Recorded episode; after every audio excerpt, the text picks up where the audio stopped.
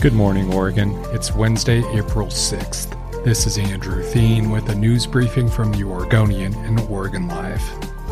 The woman who was shot and killed in downtown Portland early Monday morning was the co president of the Portland State University Black Student Union and an aspiring artist and singer. Friends and family are remembering 19 year old Amara Marlouk as a bright light in their lives. She was on scholarship at PSU and was a music major who posted her original songs on her personal website. She was found dead at 1 a.m. Monday, shot and killed. A 20 year old man, Keenan Harpole, was booked into jail on suspicion of second degree murder and unlawful use of a weapon. He had no previous arrests in Oregon and was a former PSU running back. Court records say it was a domestic violence incident, but don't explain how Marlouk and the suspected shooter knew one another. Marlouk graduated from Sunset High School last year. A professor of Black Studies at PSU shared a fond remembrance of her online, and her father, Bradley, issued a statement to the Oregonian saying his daughter had an unwavering commitment to her family and friends, and he called her death, quote, unimaginable. Portland has seen at least 26 homicides this year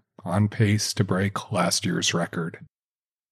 TriMet is facing a $10 million lawsuit from the city of Portland, which alleges that the transit agency failed to properly manage the construction of an elevated Portland streetcar track near OMSI, leaving it with major structural deficiencies. The streetcar came across the Willamette River to the city's east side in 2012, and the completion of the Tillicum Crossing Transit Bridge in 2015 completed the loop of the central city. The streetcar service was revived in Portland in 2001. According to the lawsuit, TriMet oversaw both extension projects, and Portland now says it needs millions to repair them due to construction flaws. Portland owns the physical infrastructure. TriMet's long longtime contractor, California based Stacy and Witbeck, is also named in the lawsuit. The lawsuit states that TriMet was supposed to oversee Stacy and Witbeck's construction of retaining walls and other elements of the initial extension project, then the additional other structural improvements to the platform several years later. But the city said it recently found serious damage to the structure, including cracked walls and empty space undermining the structure that need to be filled. Repairs, court documents say, could cost the city more than $10 million.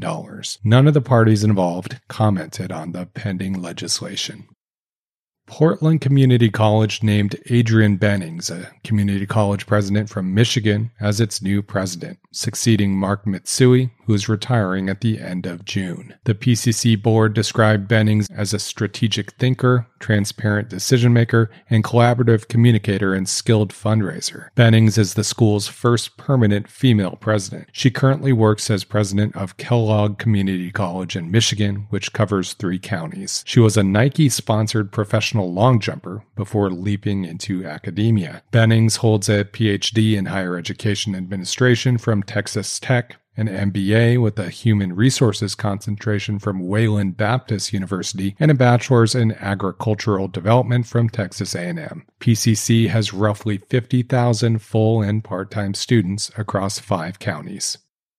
Leah, a 47 year old chimpanzee who'd lived at the Oregon Zoo since she was born there in 1974, has died. She was one of the oldest animals at the zoo, but also one of the youngest chimpanzees. Her older sister, Delilah, turns 47 next month, and Jackson, a male chimp, is 50. The oldest of the group is Chloe, a 53 year old chimpanzee. The apes typically live to 33 years in the wild, and the average age in captivity is closer to 42. Leah was known by keepers for her sweet demeanor and a long running friendship with world renowned conservationist Jane Goodall, according to zoo officials. Leah died Sunday night. The zoo's lead veterinarian, Carlos Sanchez, said in a statement that, quote, knowing that we did everything we could for Leah and that she passed away peacefully in her sleep is a comfort. For more stories about the zoo and places in and around our state that are special, head to hereisoregon.com.